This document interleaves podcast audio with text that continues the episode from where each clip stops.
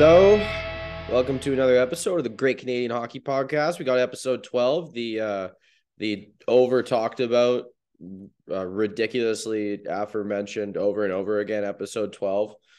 Um yeah, I don't remember the exact stat, but most it's like something around 85 90% of podcasts don't make it to episode 12. So here we are. We are we're in that 5 or 10% and I'm damn proud of it. I feel good. I uh we've uh we've been feeling a little more loose. It's been a little bit more fun doing this. Like I've been having fun from the start, but uh like the last couple of episodes we recorded, I we finished recording. I'm like, Aidan, that was a banger. Like that that one was good. Like the la- every episode it just feels like it gets better and better. So uh yeah, I mean uh I just mentioned my co-host Aidan Serra. How you doing, buddy? What's new with you? Not much. Kind of a kind of a slow week in general. Nothing up really uh, this weekend either. Watching obviously the the fair share of hockey, paying attention to our storylines, etc. I went and I watched uh, the Rebels game live and in person last night. They played a very good Winnipeg Ice team. So not only did I get to watch Zach Benson, who we're gonna have, uh, I'll, I'll I'll talk about Benson later. But Carson Lambos, Zach Ostapchuk, Connor Geekie, Matthew Savoy, all on that Winnipeg Ice team, and they were all fantastic. So it was a good experience to go. And Savoy, Savoy, Savoy, I'm. It's so hard to get it right. It is because well, he's from Alberta too, so the French pronunciation not being the case for a kid from Alberta makes sense. Um, I'm European, so I I always err on the side of the the European pronunciations of names rather than the anglicized versions of them. Um, even working like for the Valley West Giants last year, there was a kid and his name, his last name was pronounced Soares. It's spelled S O A R E S, and that's a Portuguese name that's pronounced Suarez. And I'm Portuguese, so I look at that name. It's like that says Suarez, and again, the anglicized version is sore, so I said it wrong for the first game, and then I was corrected after. Yeah, it'll happen. You know, like it's. I'm a I'm a pronunciation freak, and and I I'll get stuff wrong the first few times. Like I remember uh when Laugh was coming into the league, I didn't want to call him Lafreniere. I wanted to call him Lafreniere. And I, and that that's not it. That's just not it. Took me a couple tries, but I got it. But me myself, uh, not a ton new with me. I uh got to go to one of my favorite bars last night, El Guapo in Yaletown. Great spot. Uh, Bianca's your server, former classmate of ours, she's awesome. She'll do a great job. Um, yeah, I ate some tacos, tried some of the best nachos. Uh, I, have had them a few times. They do their nachos with a queso fondue cheese. So it's like it's like blended and like boiled in with all the spices and everything. And then when it dries, it's just oh, oh man, like just just such quality stuff. Great vibe there, good spot. Whether you got just a couple people, whether you got a group up to 10, it's just it's it's everything you want for that sit down bar vibe. That's that's just the best. TVs in there if you want to go watch sports. It's uh it's pretty ideal. Um, but right now I'm just watching the uh watching the Bengals play the Chiefs. Winner goes to the Super Bowl. It's uh I'm not a huge football guy, but I like the big games and I love the storylines. We've we've gone on and on before about how much I love sports and why I love sports. The storylines, it's the following, it's the the emotion behind it all and this is damn near as big as a game as they get. So there's there's definitely a lot of emotion. We're uh, two minutes left of the fourth quarter right now. So I mean, the game's gonna end while we're recording this. So uh, I will have some reaction. I'm definitely cheering for Joe Burrow because that guy's sick. And uh, yeah, yeah, it's pretty much all new that I got going on. Just working lots, living, eating, relaxing. It's just uh, life's pretty good. I uh, I know that there's one thing right off the hop that uh, that Aidan Serra, the well-known Canucks fan, wants to talk about. Take it away, brother. Well, we did our like uh, we did our wishes in hockey for the year of 2023, and I one of mine was Andrei Kuzmenko signs a contract extension in Vancouver, and um, and you had kind of said, um, I don't remember what one of mine was, but it was also like a little bit of a it was definitely none of my three were guarantees and in fact I would say that Kuzmenko I oh I got my three so it was Kuzmenko signs it was we get some sort of answer on a best on best, something concrete, something on paper signed, it's going to happen. And then number three was a resolution to the 2018 World Junior um, team uh, case. And I think I said that I was more confident in Kuzmenko signing and the resolution to the case than I was on best on best. And you were kind of like, I don't think Kuzmenko is going to sign with Vancouver. And I the all the signs that kind of pointed to you being right for a little while. Um, but I am very happy they signed him. The contract to five five for two years is actually a really good number for him, especially when you look at the production. 21 goals and 43 points in 48 games this year has been really good. Um, I also think it's a good thing for Vancouver because it's going to kind of at least persuade it's going to be a little bit extra for Elias Pettersson to stay because those two players have played enough together this year and connected enough that uh, you can see the chemistry. You can see they enjoy playing with each other. You can see them on the bench. They're always communicating and it's always positive between them. So I think not only is it good that Kuzmenko's staying, it's good for Pettersson, who's going to get a new contract in the uh, in not too distant future as well.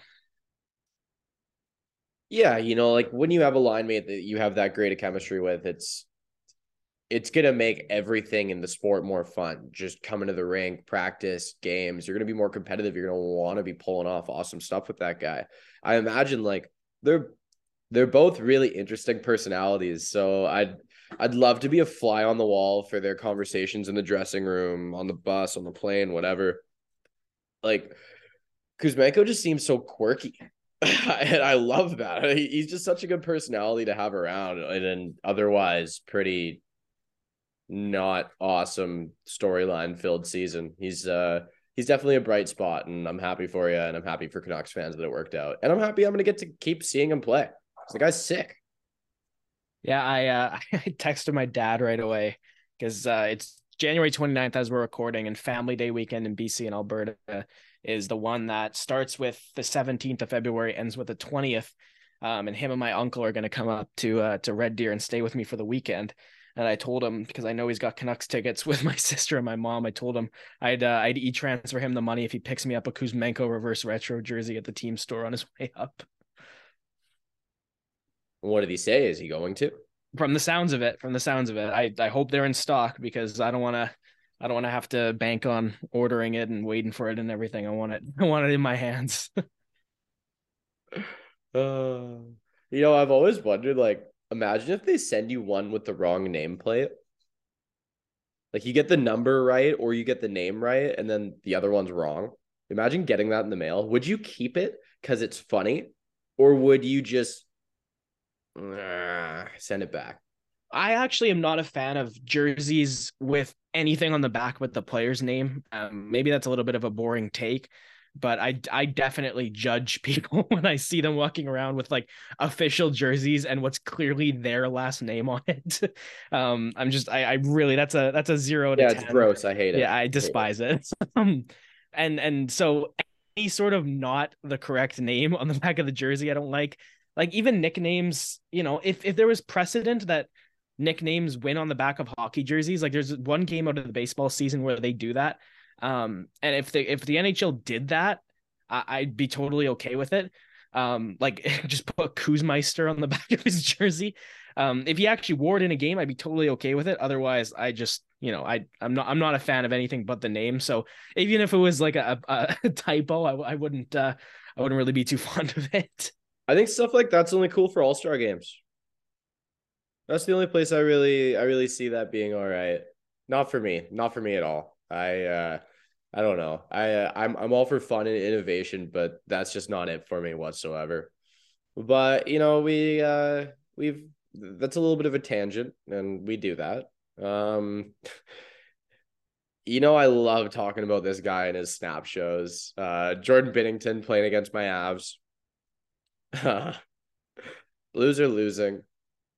Banner's losing it. And uh yeah, Scrum goes off to the corner. He's he like skates over and he's trying to start stuff and and uh the Avs fans are letting him have it and he's doing the like the the I can't hear you. He like gives them a salute, like a wave at them. He's trying to taunt them. The guy's just snapping all over the place. And then there's the one thing that I notice. Other end of the ice, Alexander Georgiev starts skating out, skating out to the middle. And like, not the most feisty dude, but he's got some spunk. And dude, he was totally ready to drop the gear and try and drop Binnington. And I would love to see it. I'd love to see Binnington actually get his fight, get his fight that he so desperately wants. I, I just want to see it happen. And I thought like I, I almost wanted it to be encouraged the rest of the game. Just make it happen. Well, yeah, and if you watch that game, like St. Louis's defense is kind of leaving Binnington out to dry for the most part. Um, he wasn't. He wasn't like I can see why the guy's frustrated again. Like it's it's uh, we've we've had this conversation before. It's just when he comes flying out of his crease and jumps in the corner. That's kind of when it it it almost crosses the line into antics for me. Like, it, and again, I, that's kind of why I was like, kudos to Georgia for trying to go out and actually give him his fight because Binnington, like, you know, like his his cheap shots on Jason Zucker and, and it's it's um, you know, the the skating past players and pump faking them, pretending to punch them in the face is just, you know, like that's all a clown show to me. And and um, but an honest to God fight, that's what he's, you know, I think and if Alexander Georgiev does his job right, hopefully that's what stops Jordan Binnington from continuing on what he's doing. And you know, I think one time Binnington gets uh gets a gets a couple teeth knocked to the back of his throat. Hopefully that will uh hopefully that will calm him down a little bit, if anything. I want it to be an absolute mess, just an absolute bloody war out in the middle. Like like just gear all over the place. You get like the the shirt stretched and messed up, like blood in the facial hair, just I, a menacing all-timer of a hockey picture. That's what I want. If it happens, if we get our goalie fight, make it worth it. Don't make it some quick like pump pump pump done, refs break it up. Or just fall to the ice and tumble for a sec and then refs break it up. I don't want to see that. I want to see an all-timer. Yeah, I you don't see it as much. Like there was a time in the NHL, I don't remember when it was, but there was genuinely a time where you would have like referees preventing fights before they happened. And that almost kind of happened in this game. Like I, I the referee made sure Georgiev turned around and went back to his net. And then when Binnington went to the bench to get water, the linesman followed him so that there wasn't anything going on between Binnington and Georgiev. And, you know, I, I understand why you do that. But at the end of the day, uh, fighting is penalized with a five minute major that's been established. If the league's rules are going to continue to only penalize fighting with a five minute major, I don't see a reason why you have to prevent it, right? You're gonna, the two players are gonna get their penalties, right? They're gonna serve the time that the rule book says you have to serve when you fight. So I don't know why there's a tendency to prevent that when the call is automatic your your your punishment is automatic um so i you know i, I know why it happens but it did feel like maybe we got a little bit robbed of a Georgiev Binnington fight who do you think would have won i don't know genuinely like Jordan Binnington seems to have so much pent up rage that I could just see him going out there seeing red and you know, just just losing control. I don't know. Like that's that's I, I I haven't Georgiev's feisty in his own right. He's got actually got his head screwed on straight in contrast to Binnington. So, you know, I don't know. I genuinely don't know. And I I, I wish we had the answer by now, but um, you know, we were we were we had that opportunity taken. Uh, maybe one day these teams play each other enough, and like, uh, and when both teams are good, playoff matchups are totally not out of the question at all. So, you know, I it, it's definitely possible it could end up happening again. They're they're both under contract for a decent bit. It's it's possible. I'm not gonna hold my breath for it because like the league doesn't really want that. And uh yeah, I don't know. It's it's one of those things that's a bit of a pipe dream. But moving on, there was a bit of a storm of garbage around well, bad things. Um around what Trevor Zegras may or may not have said. Um, the, the okay, a little bit of a preamble. Uh, there's a huge scrum. Zegras and Troy Stecher are kind of close to each other, and then Zegras says something and points upward, and Stecher, out of character, loses his mind and full on snap show.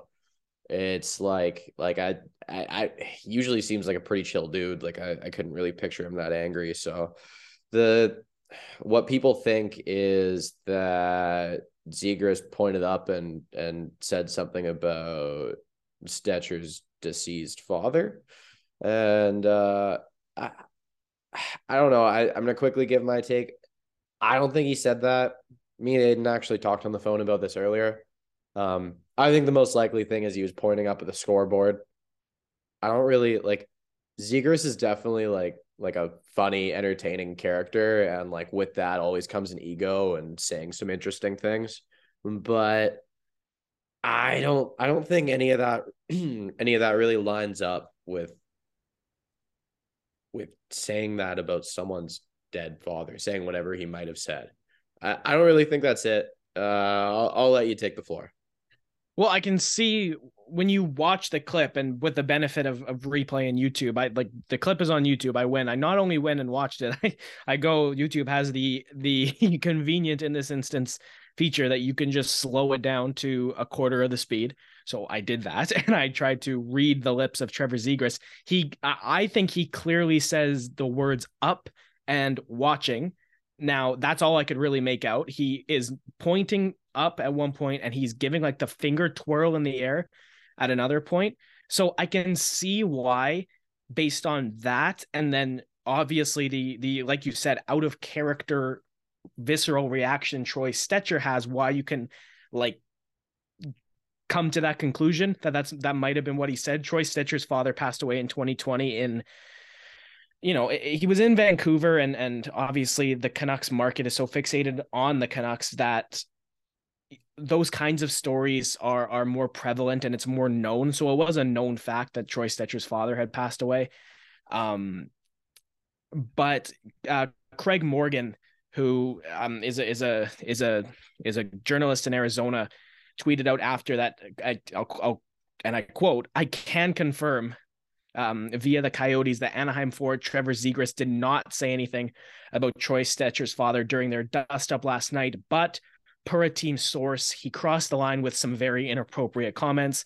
Stecher has declined comment on the topic. And I kind of think, you know, if if it's the Coyotes that are going out and saying that they have no obligation to protect Trevor Zegras or his interests, right? They have no obligation to protect the Anaheim Ducks or their interests. I think if the Coyotes are saying that, you know, no matter what you think of Trevor Zegras, no matter what you think of the situation, no matter what you think you saw um, him say on the camera, unless something else comes out that is countering that, if Trevor if, uh, if Trevor Zegras says something, if Troy Stecher says something, or any of the players in that scrum say something about it, because there's a lot of ears uh, right around that conversation. Unless you see something said to the contrary, I think that's kind of what you have to take as fact at this point. Yeah, you know, I'm I'm a firm believer to an extent, to an extent, I have to make that clear of innocent until proven guilty. I I don't think jumping to the worst conclusion, even though it kind of looks a little bit almost like it, I don't think jumping to the worst conclusion is the right play. I don't think it's really fair. So I think that's really all we have to say on that. We'll probably talk about it again if something comes up about it, but otherwise, otherwise it's uh, what do they call it? A moot point. I always thought it was mute point, and then someone told me it's moot. I don't know. What... No, I, moot moot point is correct. Yeah. What does moot mean? I couldn't even tell you. I just I, I think I don't even I don't know what the word moot means. I just know the phrase moot point means what it means. Like it's just it's it's a oh it's, my it's, god. So James is watching the AFC oh Championship game right now. Three seconds left. Chiefs kicker Harrison Butker. What a name. He just field goal from way out. Chiefs are going to the Super Bowl. Like three seconds left, it's done. They are pumped. Damn, dude. I wanted Joe Burr going back to the Super Bowl, claiming his title. Oh, dude, that's so far. Wow. Okay. All right. Oh, I can't keep watching that. Oh my god, what a how do you even kick it like that, dude? Imagine being a football kicker. That's like one of the coolest positions in sports. You just come in and be so clutch out of the blue all of a sudden. That's your job to just walk in and be clutch. That is nuts. What a crazy, just what a crazy thing. That's so cool. All right. Well, back to hockey. Um, yeah, slight tangent. This is a hockey podcast, but you know, I it is a hockey podcast, but it is a sports podcast. So like when there's big storylines in other sports, there's gonna be times when I do bring them up, and there's gonna be times when you bring them up. That's just how it is. Like we talked, we we talked World Cup when it was going on too. It is what it is. Um, there's one last thing on football. I am not a huge football fan. I just like the big games and storylines. I know I said that off the top, but I love watching the Super Bowl. You make a bunch of snacks, you have a bunch of friends over, probably some drinks, you make some fancy cocktails. Uh the, the one time we did the the drink from the Tech N9ne song, we did Caribou Lou. That was a mess. Uh next thing I know, my uh um my two friends are laughing in the bathroom. Quick little story time here. The two of my good friends are laughing in the bathroom, and uh, I walk in, and they dropped a massive container of Epsom salts and they blew up everywhere in the bathroom. And the one guy's laying in the tub and the other one's sitting on the floor and they're just cackling. They're just losing it. And there's Epsom salts everywhere, all over the walls, the floor, the sink, the bathtub, everywhere. It's on the it's on the ceiling. And I was just like, I I I have no words for this. I don't know what to do here. So I turned around, I closed the door, and I walked out. Uh, that that's that's kind of what I expect from a Super Bowl. Just some funny stuff, some good food, some good company. You know.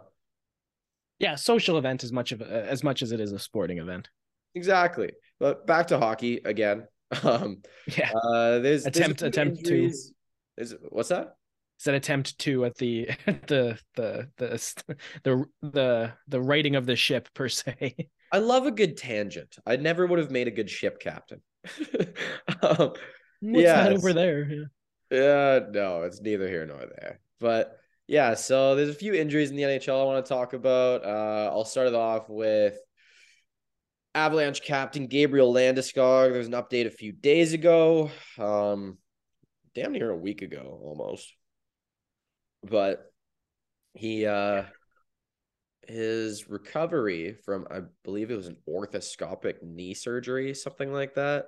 I, am not a doctor, but there's some some word along those lines. Whatever he had, whatever surgery it was, and uh, yeah, his recovery is not going as fast as they thought. He's supposed to start skating after the All Star break.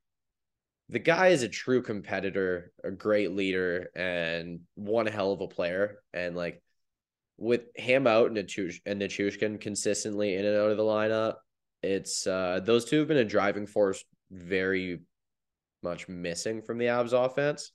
And uh I don't know. They're gonna have to keep winning games without him. It's just it's just gonna happen. And I think with that injury taking longer than it was supposed to, with that recovery taking longer than it was supposed to, I feel like he's gonna have some really tough rust to shake off when he comes in. Just getting that knee to move right, getting that stride back. And he's such a physical player. He's a true power forward. So I think it's going to be a bit. I think he's going to be primed and ready to go by playoffs. I just, I just hope, I hope to whatever higher powers out there. I got my fingers crossed that doesn't re-aggravate it because uh, we've seen a couple of re-aggravations of injuries and re-injuries lately, and those are those are tough. You got any thoughts on the Landeskog recovery at all? Yeah, you got to just cross your fingers that it is going to be, you know, 100% by the playoffs, both for his sake and the sake of the Colorado Avalanche. Uh, Colorado, you know, it, it's been, it's kind of been that kind of a season for them. It was the Vegas Golden Knights last year that were the, you know, the, the injury bug team that really couldn't catch a break. And it is very much Colorado this season. Um, but to me, I think we might have said this in the podcast last week. To me, as long as they finish in a in the second wild card spot or above, they're going to be a contender. You just hope they can get there so that when Landeskog comes back, he can really contribute to that run again. Hundred percent, and uh, yeah, I don't know. There's there's just a couple injuries around the league that keep grabbing me. The next one I wanted to bring up was Mark Stone. Mark Stone, there was a storyline at the start of the year or in the summer that he had like a, a growth or like a thing or a bone or something like taken out of his back. And it was disgusting. Like it was bad. He had a really rough back injury and some something in there was not good and they had to remove it. And he's been in and out of the lineup a bit this year. Like he'll play a couple games consistently. And Mark Stone's a hell of a hockey player. Like when you think hockey player, that's that's the the style that you picture. just like rough and tough, talented, not too showy, kind of a stoic kind of leader, true competitor, snap show when he needs to be, can take over a game if necessary, help contribute in everywhere. The guy's one of the best two way forwards in the league. He's damn near a power forward, solid shot. Like he's he's everything you need, and uh, he's a massive piece for that Vegas Golden Knights team. And yeah, it came out that he has another back injury. It's not the same injury, but it's serious. And I was really, really put off when the article I was reading said it's unrelated to the previous injury. I was like, we're talking about his back. Everything's connected. You screw something up in your back, you, the other parts of your back are going to have to overcompensate. The other parts are going to be aggravated. You're going to tweak other things. So for them to say it was unrelated, no, dude, the guy has had back injuries on back injuries. And you just got to hope that, like, hope that he's okay because I saw something unconfirmed that he could be out till playoffs. He might not even come be able to come back for playoffs. I just I just feel sorry for the guy. That that's when the injuries start to take a, a mental toll on you, you know? Yeah, and I you know, it's it's it's really sad, but I think we're starting to kind of get to the point with him where it, it might be it might kind of be the the kind of Ryan Ellis category of player where it's just going to kind of be one too many injuries unfortunately. And you know uh, we don't we don't know what this one really is. We don't know the severity yet but it's it's like you said it's it's just another one on top of all the other ones he's already had. And and you said it uh, already like he going into last season I would have without a doubt called him the head and shoulders the best two-way winger in the NHL and and some other players have kind of you know stepped into that conversation since then but Stone Stone was Stone was almost the first of his kind in that category, right? Like you, you didn't really see wingers play defense before him. Like it was it was very much uh, the the Selke conversation was very much a center's trophy. Not that it isn't still, but you know, and I know you're going to say Valeri Valeri Nichushkin. Oh, I thought you were going to say Valeri Nichushkin because oh, him, yeah. him too. Yeah, he's a yeah. Stud, but yeah, Jere Lehtinen won the Selke. What That's... year was that? Uh, it's worth looking up, but uh, while you're looking it up, I'll I'll uh, I'll just kind of I'll put a bow on it. Yeah, he's he's just a stellar defensive player, and um, Garb plays really good defense too. So you know the Avs have two of those guys, just so you know, whatever. But um, yeah, well, well Landeskog, yeah, Landeskog. That's kind of what I mean. Is is he he's he's in that category of wingers now. Yeah, you're right. Because Lehtinen, the last one he won was 0-2-3. um, so um, kudos to you for for remembering that. But there was uh, there was not a, physically impossible for me to have recalled that in my lifetime. Um, uh-huh. but yeah, still stands. Stone is is obviously in, in many ways a superstar, and and you just got to cross your fingers that a return is is closer than it is farther away. So, Aidan, before I go into this next topic, I'm going to ask you a quick question. When you see that a player has hit a thousand games, what are your first thoughts? I, com- I mean, it's completely situation dependent, right? If it's a player that, you know, like I, I obviously I know I know where you're going with this because John Tavares is playing his thousandth game tonight, and it, that one made me feel old because he's he's he might be the first player that I vividly remember watching in the World Juniors that is now hitting um a thousand games in the NHL. So that that specifically is really making me yeah that that's making me feel old um next year's world juniors i think or it might have been this year's either this year or next year's world juniors is going to be the first time that there's going to have been no players in the tournament or it will it would have been impossible for a player my age or older to play in the tournament. Um which is that's making me kind of feel that as well that feel that like oh my god like I'm I'm I'm never gonna watch um for, for, for the rest of my life I'm gonna watch a World Juniors where the players are younger than me, which is a bizarre thought. So JT, it's it's much like that where it's like wow, I've literally watched this player's career from his first game all the way to game 1000, which is I can't say that about a lot of guys. I just have to say, uh, it stops getting weird after like three years. There's three years of like, oh, they're all younger than me now.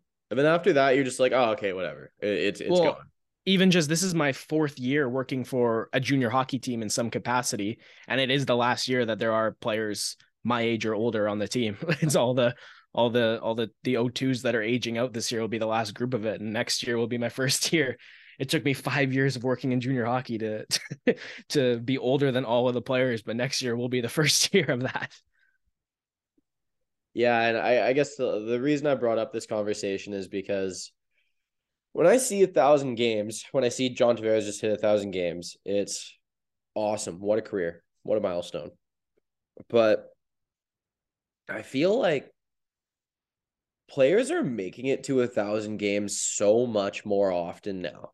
If you look at uh this is just like an observation that I've made. I don't know how accurate it is. But if you look at rosters in like the late 90s, early early 2000s, there are so many guys who would fight their way up from the minors. You had the enforcers wouldn't really hit a thousand games. You had um less teams so there's more con- uh, competition for those roster spots um there was just it seemed like a bigger milestone when i was younger uh like say it's like 2012 2013 i see a player's hit a thousand games i was like whoa that's a lot but now i feel like we're, we're seeing so many guys just sneaky hit a thousand games it's just it's happening so much more often like it just I don't have a bunch of supporting facts and players for that. But I think what we've seen like Josh Bailey, Travis Zajac, guys like that play a thousand recently. Um, Phil, like Phil just hit yeah, a thousand. yeah, yeah. Um, there's so many players. It just keeps happening. I feel like we're getting like like between three and ten every year, it feels like. Yeah, I know what you mean. Like, and again, you know, like I I it, it's it's tough to it's tough to really even hypothesize a reason as to why, but um, I I do know where you're coming from, and at the end of the day, it's it's I I it's nothing but a good thing, right? It's not the the players' careers are are longer. They're they're managing to to hit those milestones, no injuries, right? Like you know, JT has obviously had injuries in his career, but not ones that have really had him miss a long amount of time. Like the most notable one was in the 2014 Olympics, and he he obviously missed the rest of that season, but it wasn't uh, wasn't something that you know hindered his career in in a very significant way. Um, yeah, it's good for John Tavares. You know, like 2014 Olympic gold medal.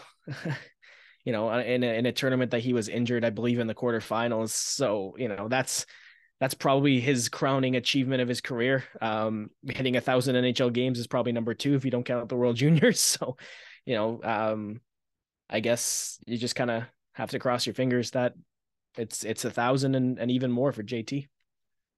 Damn right. Couldn't agree more. Yeah, that's really all I have to say on that. It just I just kind of started the thought came to my mind when I saw a thousand games, and it wasn't a thought I had before. So I thought it was kind of significant. But moving on, there's a player I want to talk about. A player who is absolutely phenomenal for the league. He is such a good personality for the NHL, in my opinion. Uh, I want to talk about Jack Hughes. This guy is ninth in the league in points, fifth in goals. He's got 64 points, 33 goals, 31 assists in 49 games. And then the one of the big ones for me, he's a plus 16. I like to see that. I know the team's better defensively, I know plus minus can be a, like a somewhat irrelevant stat sometimes, but I think that's worth noting because I'm not going to say he was atrocious defensively before, but like he he need like I'm not saying he's great defensively now, but like you're just seeing so much more of a confidence with the puck. Like as soon as he came into the league, it was like, okay, this guy's to have some crazy offensive numbers soon. Eventually. I don't know when it's to start, but he will. Uh, I kind of think like Tim Stützle, like he's on the same path, that career arc. Um, very, very similar level of player in my eyes, but I think Jack's probably just a little bit higher. Um, yeah, um, it's just the kind of thing where now that we've spent our whole lives watching hockey, watching a superstar develop in front of your eyes, personality, playing style, um, like compete level, skill level, everything put it all together, just the the total package of player. Yeah, he's not super physical. I, I, I honestly wonder if maybe he might get like a little bit stocky late in his career as he comes into more of like a prime years, late twenties body, but he he is the style of player he is, and he probably will be that his whole career. It's just it's incredible watching how good Jack Hughes has got. Like I understand he was first overall pick for a reason, and he was a fairly highly touted first overall pick as well. Um, I just think he's so damn good for the league. Like uh, you and I both listen to 32 Thoughts. That's no secret. We've talked about it before. Um, I have fallen off a little bit. I actually haven't listened to a lot of podcasts the uh, the last this past month. Uh, is fitting them into my work schedule has been different than usual. But regardless, uh, Jack Hughes preseason interviews the last couple years with 32 Thoughts. So cool. So cool. You, want to hear him talk because he seems fairly open minded and he just like he's just speaking his mind.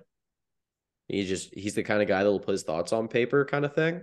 And uh he's the kind of guy that I could see if there's another lockout in the NHL or some big controversy, he's the kind of guy that I could see speaking out as he gets a little bit older. Because he's just that kind of person from what I can tell.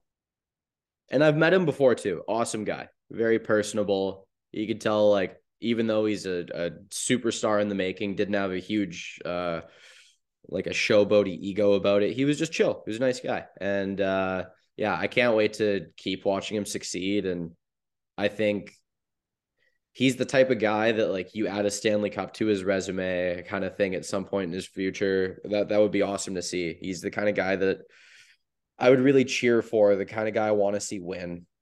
I don't know. What are your thoughts on him? I've uh, I've been off on a bit of a rant so far. I've been doing that like once per episode, and I've been having a lot of fun with it.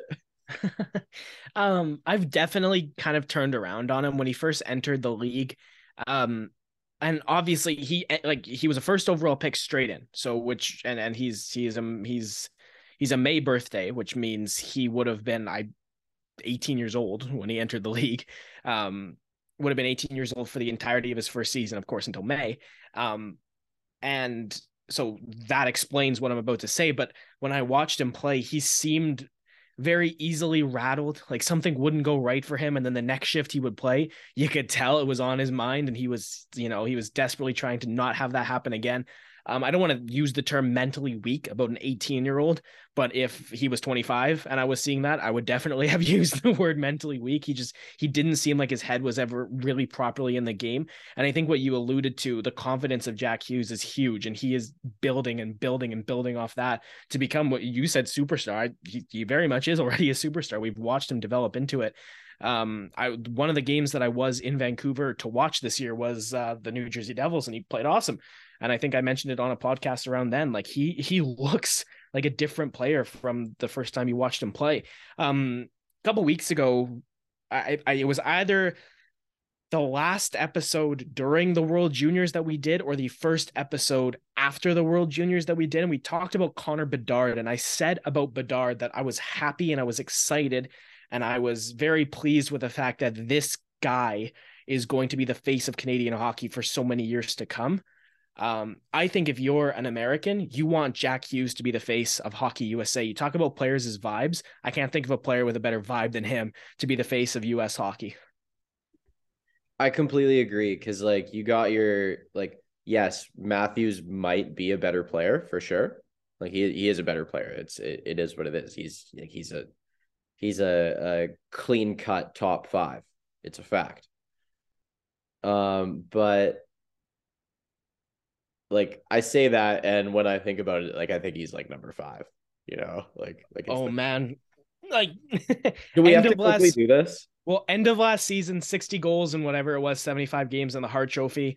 In the offseason, I absolutely would agree with you. Not that he's been bad this year, but right off the top of my head, McDavid, Makar, MacKinnon, Draisaitl. That's immediately bang, bang, bang. Um, I don't think I would struggle to to come up with a fifth name. Um, it's yeah, it's it's that's it's why I put him at five because those four come before. Yeah, I I I think you're right. I I no, I I think you're right. Uh, actually, you know what? I I think I still take Crosby over Matthews. Yeah, and that's not that's not going to be the case for much longer. But I probably agree with you. Um, last year I even might I think Shesterkin had a bigger impact on his team's game than Auston Matthews did last season. Shesterkin oh. hasn't quite been the same this year, but I there's a case to be made, in my opinion, for Andre Vasilevskiy to be top five as well. Yeah. Um, so I'm not again. I'm I winced when you said that. I'm not saying he's he's he wasn't or he won't be. I'm just saying saying clear cut, no doubt. He's a clear cut, no doubt top ten for sure. Matthews is. Um, saying top five is is pushing the envelope a little bit. I think. Um, but Jack Hughes, like, yeah, you're you're. I think I think you're right. Jack Hughes is to me not as good of an all around player as Auston Matthews, but he's for, a better face he is a better face. And I was going to say for no other reason than how good Matthews has been defensively, and Jack Hughes is just not near that level in his own zone. Um, but if you look offensively this season, Auston Matthews, 25 goals and 53 points in 47 games. Jack Hughes, 33 goals and 64 points in 49 games. That uh-huh. is more goals. That is more points. and in my opinion, New Jersey has been better than Toronto this year. Now, again, I, I maintain. I think Matthews, you know, it, it's it's not a bad season from him, and you saw what he did last year, and even the year before in the Canadian division, he was he was, you know, he was the best player, not named Connor McDavid in that division, head and shoulders, bar none. Um, but you said it, better face to me for sure.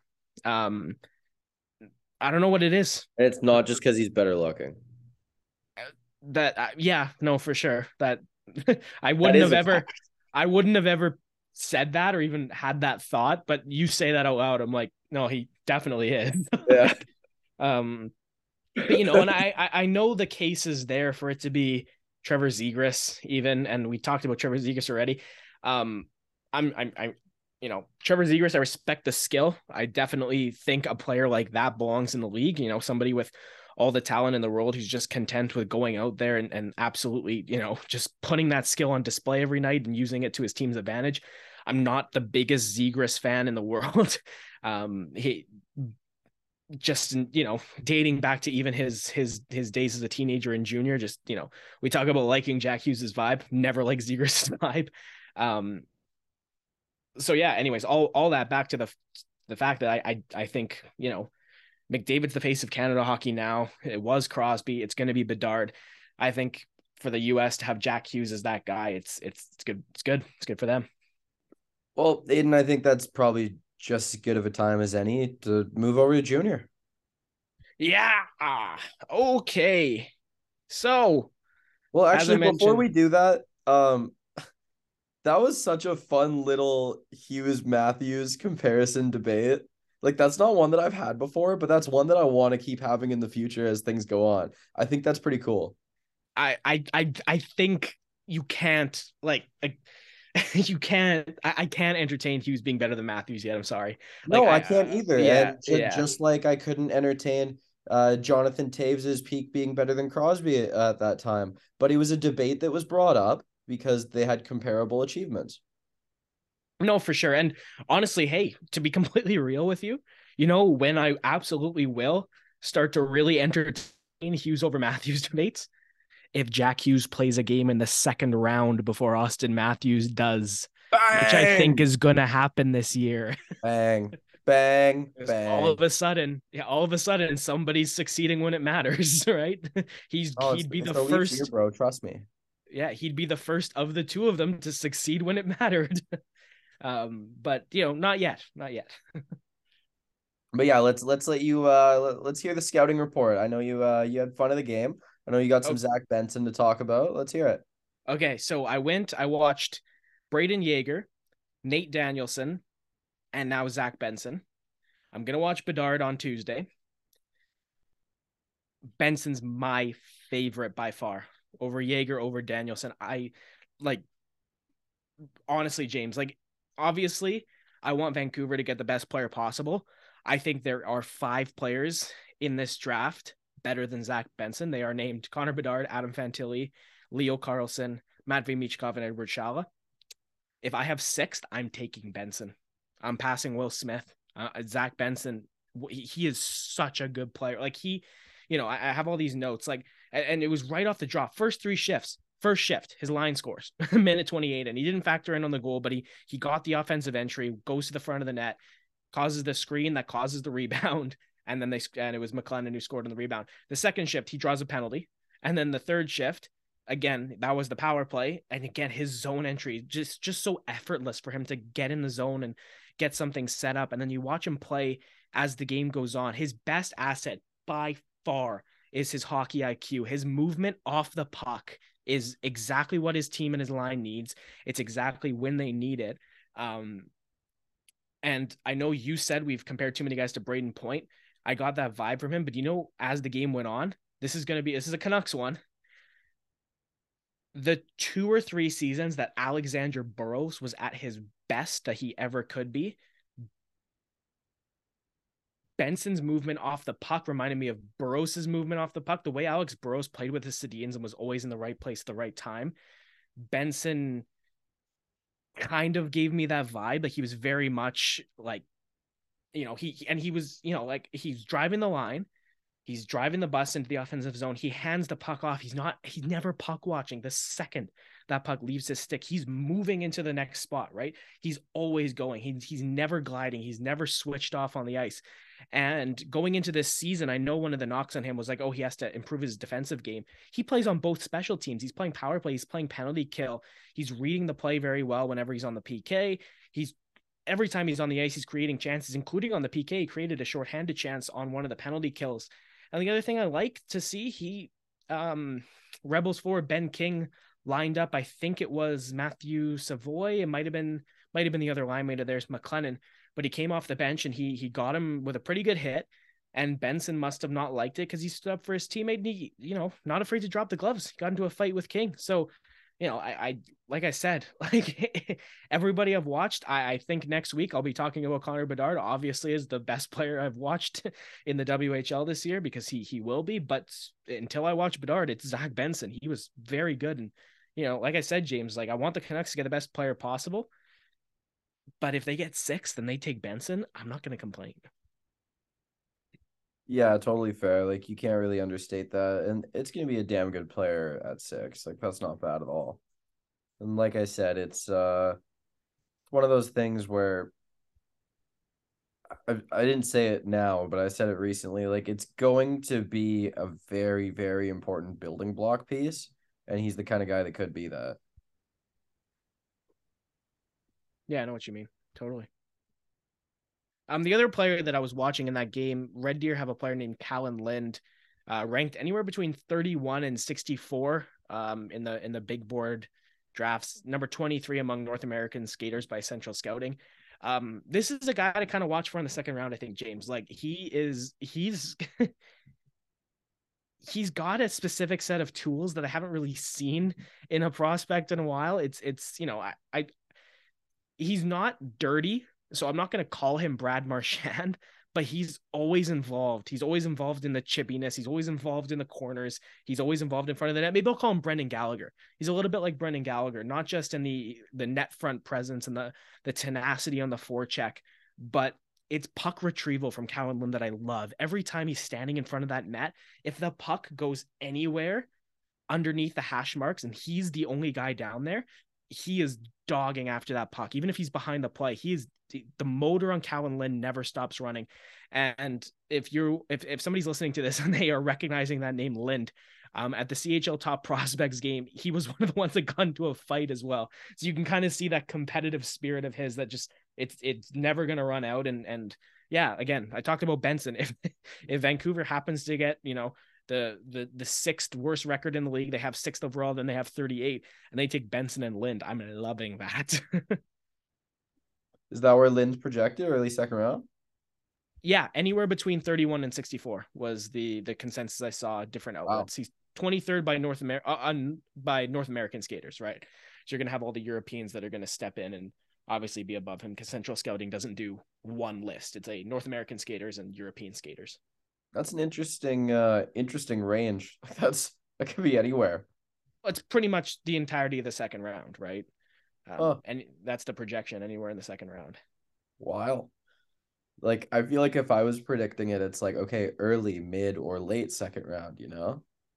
Yeah, no, totally. And it's it's a pretty wide range, but that's kind of what happens once you get to, you know, once you get past the even past the top 15 20 you you start to see guys really have that range of range of projections. Like my you know i I've, i know i've said this to you before. Um my cousin was picked second round by tampa 60 i guess it would have been 62nd overall in 2020 it was the last pick of the second round at the time. Now of course there's 64 picks in the first two rounds but um yeah gage he was projected really he was a i think he was graded c initially by Central Scouting, which projects to a third to fifth round pick. And then I think his final ranking was in the, you know, late third to early fifth round. And Tampa must have loved something about him, took him with their last pick of the second round. So that's kind of what I mean is you're you're gonna see guys. Hey, you haven't mentioned him on here before. What's his last name? Where does uh, he play? What's up? Yeah, Gage Goncalves. Um, from Mission. I'm from Maple Ridge. He was from Mission, which is just one town over. Um, yeah, cousin on my mom's side. He's currently playing with the Syracuse Crunch, and he's playing very well. Eight goals in 40 games doesn't look great as a forward, but he's got 29 points and he's on pace to smash his career high in points in the AHL in his rookie year last year at 32 and 70 games. Yeah, he was picked 62nd overall in 2020. Um, he came from the Fraser Valley Thunderbirds in BCEHL, Everett Silvertips. Um, yeah, he's I really like watching him play. He's a great player, and yeah, it's exciting that he's having success at such a high level.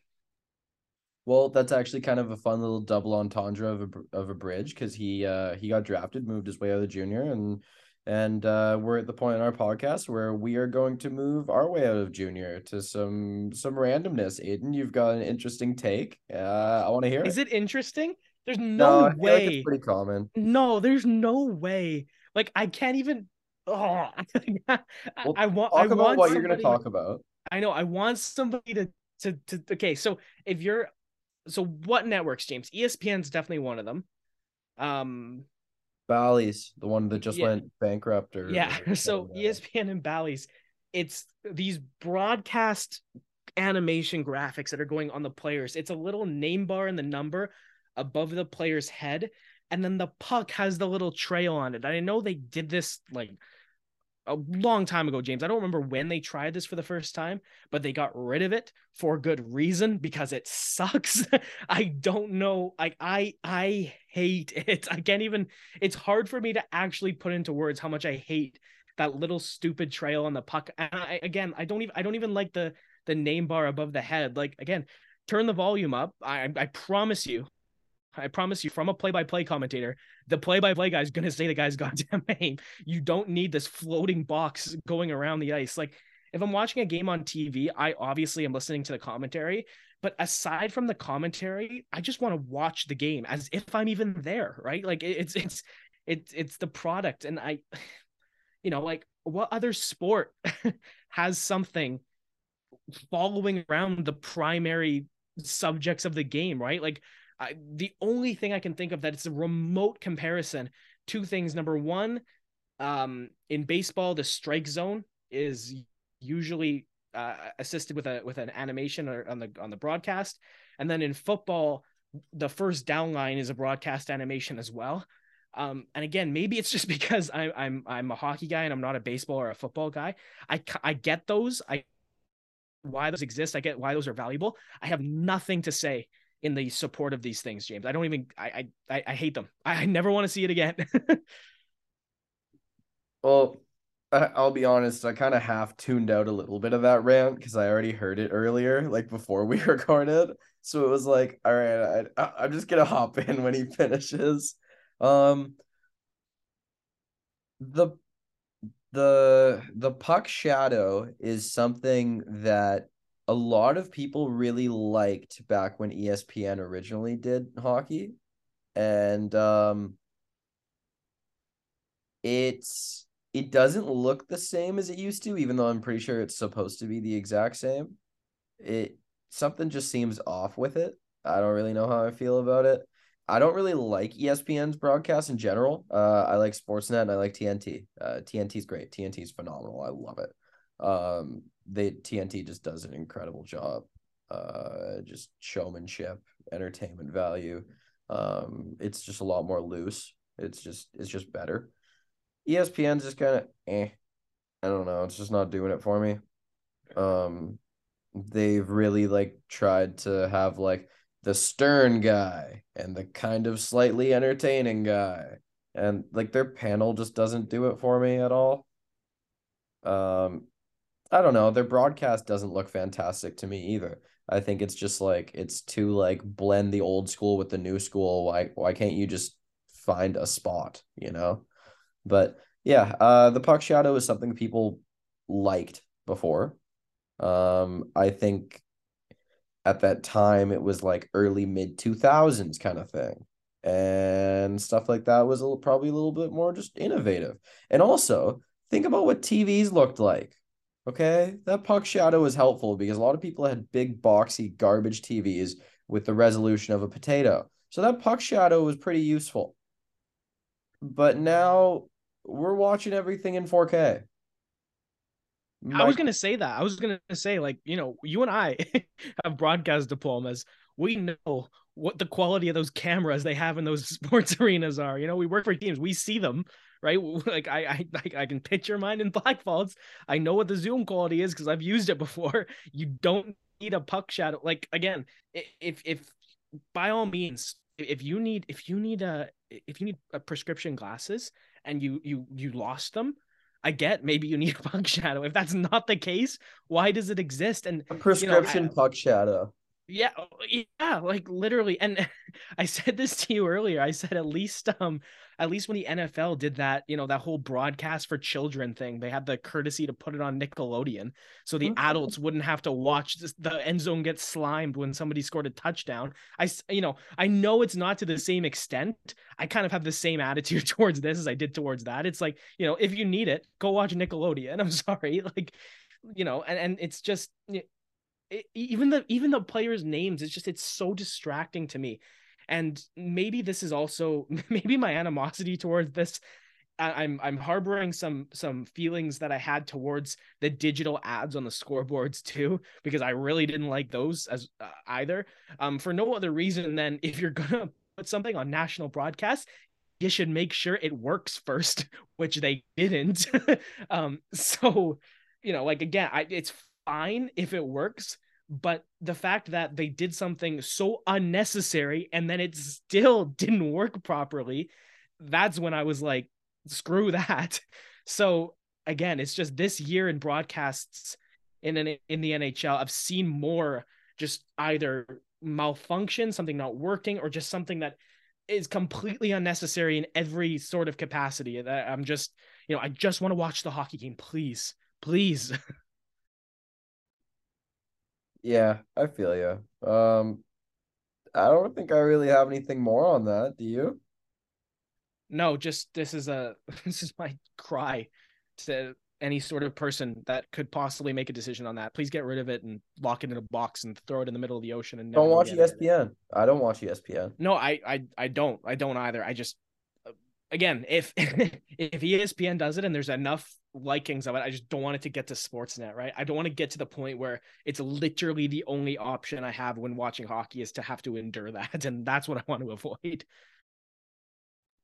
Yeah, and you know, I think you're going to be able to avoid it. I don't really think it's coming back everywhere. Like it's it's it's their thing, you know? Like that that's their it's their chocolate bar. I don't like that kind of chocolate bar. It's Bally too, Bally, which I, I didn't think I didn't think I could have more of a beef with something on their broadcast except for that absolutely abhorrent score bug on the bottom. I hate that too. It's terrible. It's probably the worst one I've ever seen on an NHL broadcast. Um, but they've one upped it with John Klingberg's name floating above his head as he skates around Anaheim. Um, yeah, Bally, if you're gonna if you're gonna keep broadcasting NHL games, don't think you are, but if you happen to, fix your score bug and get rid of that, please. ESPN, get rid. I love ESPN score bug. If we're talking about score bugs, love it. It's so nice. Um, I've never. I I've, I don't usually hear people say the word score bug. Well, I, again, me having the job I do, that's what it's called. It because I've you know I've had to build those graphics before. Um, and the last one I made was kind of modeled on ESPN's. I liked it. I like it so much. Um, but yeah, score bug, sorry, is the thing on your broadcast that is telling you what the score and the time of the game are. Um, you know, different networks have different ones. Networks often change them. I like Sportsnet's new one a lot now too. Um, simple, clean cut. Um, but yeah, as somebody who is very frequently spending my work days on Adobe Photoshop, I can appreciate some good and some bad graphic design. Well, you know why they call it score bug, right? There's actually some really interesting history behind it. Go. Um, so back in the days of the original first sports broadcast, they took a bunch of dried up dead bugs and they filled them into stencils uh, so that they could frame out what it would be. And then they'd switch the stencil over so that it fills up the other part of the number so the number could change. I don't even know if I believe you. Yeah, I wouldn't. I just made that up. Okay, yeah. I was like, there's no way that's true, James. Yeah. I actually I was fuck. gonna be concerned for you because I was like, dude, whoever told you that like is lying to you and you need to you need to you definitely need to reassess who you're surrounding yourself with if somebody told that to you and then allowed you to believe it. I am pretty gullible, but I wouldn't believe that. No. supporting evidence. No. Well, it's time time for me to use this corny phrase again. It wouldn't be the great Canadian hockey podcast without a couple great games to play. What do you got for me, Aidan? What do you got? Well, yeah, we were on the phone before this, kind of just debriefing, and you asked for something a little bit easier, so I obliged. Um, you are you are Whoa, little... you just gonna expose me like that? well, I I because again, it's an easy, medium, hard thing, and I don't want I don't want it to seem like I think these are of medium and hard difficulty because I and uh, with that being said, two of them are Canucks ones because I I also was doing this 10 minutes before we started this and I was kind of rushing to find um, these questions. Um, but you are better at finish that trade than you are at career trajectories historically, not just on this podcast, but the countless hours we spent at BCIT just swapping hockey trivia questions. You always you always both were better at this when I asked you, and you also were better at like coming up with them on the spot for me when you were asking me questions. Um, so we got three. Two of them, both medium and hard, are trades between the same two teams. This first one has neither of those two teams involved. Um, so I'll, I'll go. This is this is my easy one. Trade made on June 27th, 2014. So obviously the I will give you the day of the trade, the two teams involved, and every piece of the trade except for one, and you have to tell me what that missing piece is. So this trade, June 27th, 2014, the Nashville Predators acquire this player and Nick Spaling in exchange for James Neal, who was sent to the Pittsburgh Penguins. Patrick Hornqvist. Yes. Power play whiz Patrick Hornqvist. Yes. Stanley Cup champion, not once but twice, Patrick Mhm. Hornqvist. Last pick in the 2005 draft, which was interesting. Still because- getting paid damn well. You love to see yeah, it. yeah, he is. Last pick of the 2005 draft spent time on a line in Pittsburgh with Sidney Crosby, who was the first pick of the 2005 draft. That's a fun little piece of trivia I like. Okay, so the next two trades are both between the Vancouver Canucks and the Florida Panthers. First one on May 25th, 2016. The Florida Panthers acquired Jared McCann, a round two pick in the 2016 draft that turned into Rasmus Asplund, and a round four pick in the 2016 draft that turned into Jonathan Ang, in exchange for a round five pick in the 2016 draft and this player. This player is a rugged right-handed defenseman who was drafted high, and he got paid this summer. Daryl Sutter played him in the right situation in Calgary last year, and he got paid. Uh, probably the worst contract of the summer, maybe, maybe. Uh, pretty damn close, if not. Was it four times four? Oh, I think it was more than that, dude. Oh, yeah, I think it was a four times four. This player is Erik Gudbranson.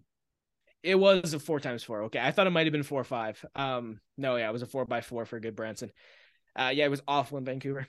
um, Hmm. As much as I dislike Tanner Pearson, Vancouver still fleeced Pittsburgh in that trade. um, yeah, and they gave away Jared McCann for pretty much something close to nothing, which is, you know, in hindsight, Jared McCann has turned into a very good goal scorer, which when you watched him in Vancouver, you could see that he was going to do that. Uh, everybody except for the guy who traded him clearly could see that he was going to be that. But, you know, here we are. He's a Seattle Kraken. So the last trade again between yet again the Vancouver Canucks and the Florida Panthers. Um, I knew the first two would be cakewalks for you, so I m- made this one a little bit tougher. It's definitely one that I would get just because I'm a Canucks fan, but This this one's this one's on the harder side, at least of the first two. Um, and part of it is because of how long ago it was. So this is almost it's over 11 years ago. This trade, it was made on October. Wait, wait, wait. Before you even ask the question, is it Michael Grabner? No, it's not. That's not a bad guess, though. It's not a bad guess because, yeah, you know what? You're right. Because Grabner was traded from Vancouver to Florida, but he never played for Florida. And then he went on to score 34 goals as a rookie with the New York Islanders. Attaboy. Well done. I, I totally thought you were gonna it was gonna be Michael Grabner and I was gonna get it before you even said the trade. I, I would have been pretty upset. Okay. October the 22nd, 2011. The Florida Panthers acquire Marco Sturm and Mikael Samuelsson from the Vancouver Canucks in exchange for Steven Reinprecht, a round three pick in 2013 that turned into Cole Cassels and this David player. Booth. Attaboy. Well done.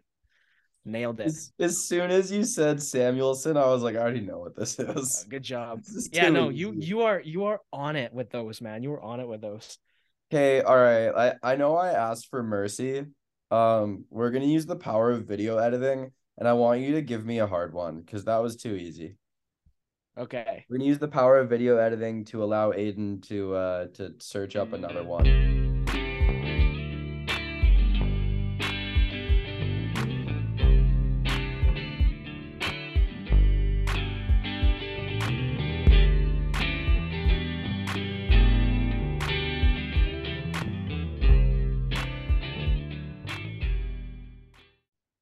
Okay, so we're back from a little bit of a break here because I gave James three finish that trades and he was upset because of how easy they were.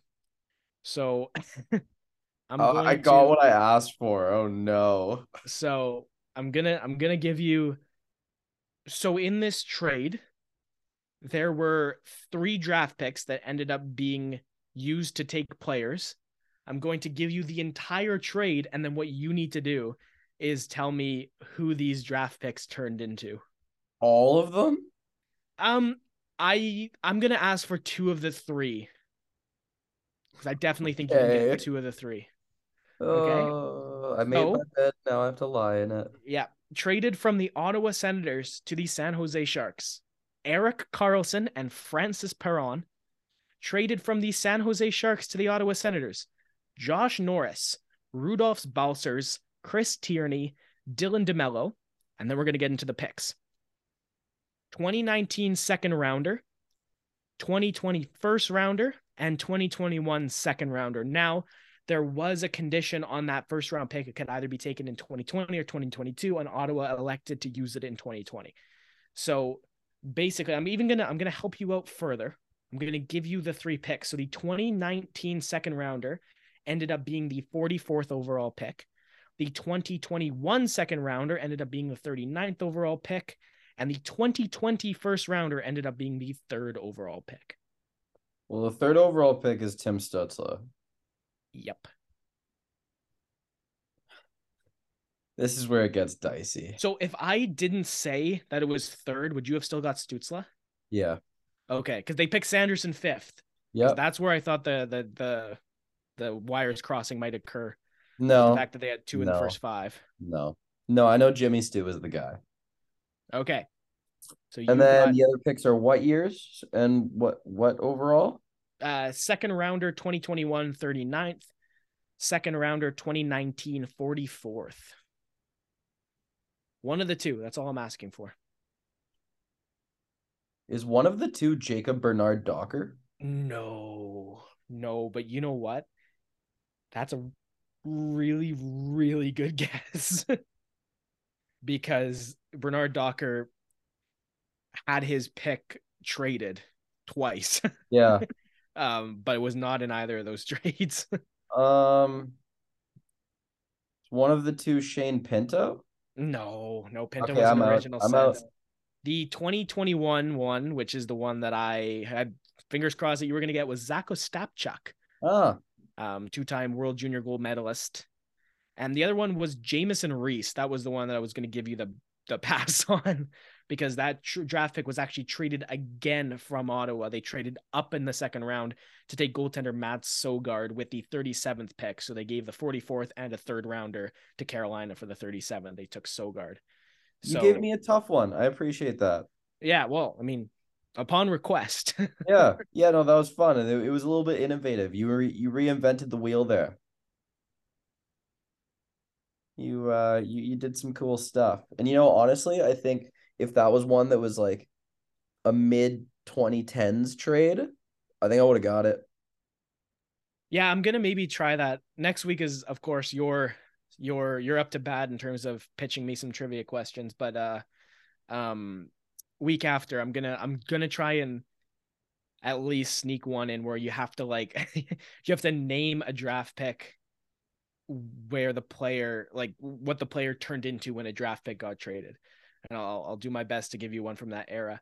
I I used already to be have mine for you for next week in my head, and I'm going easy, easy, absolutely ridiculous. Okay. Okay.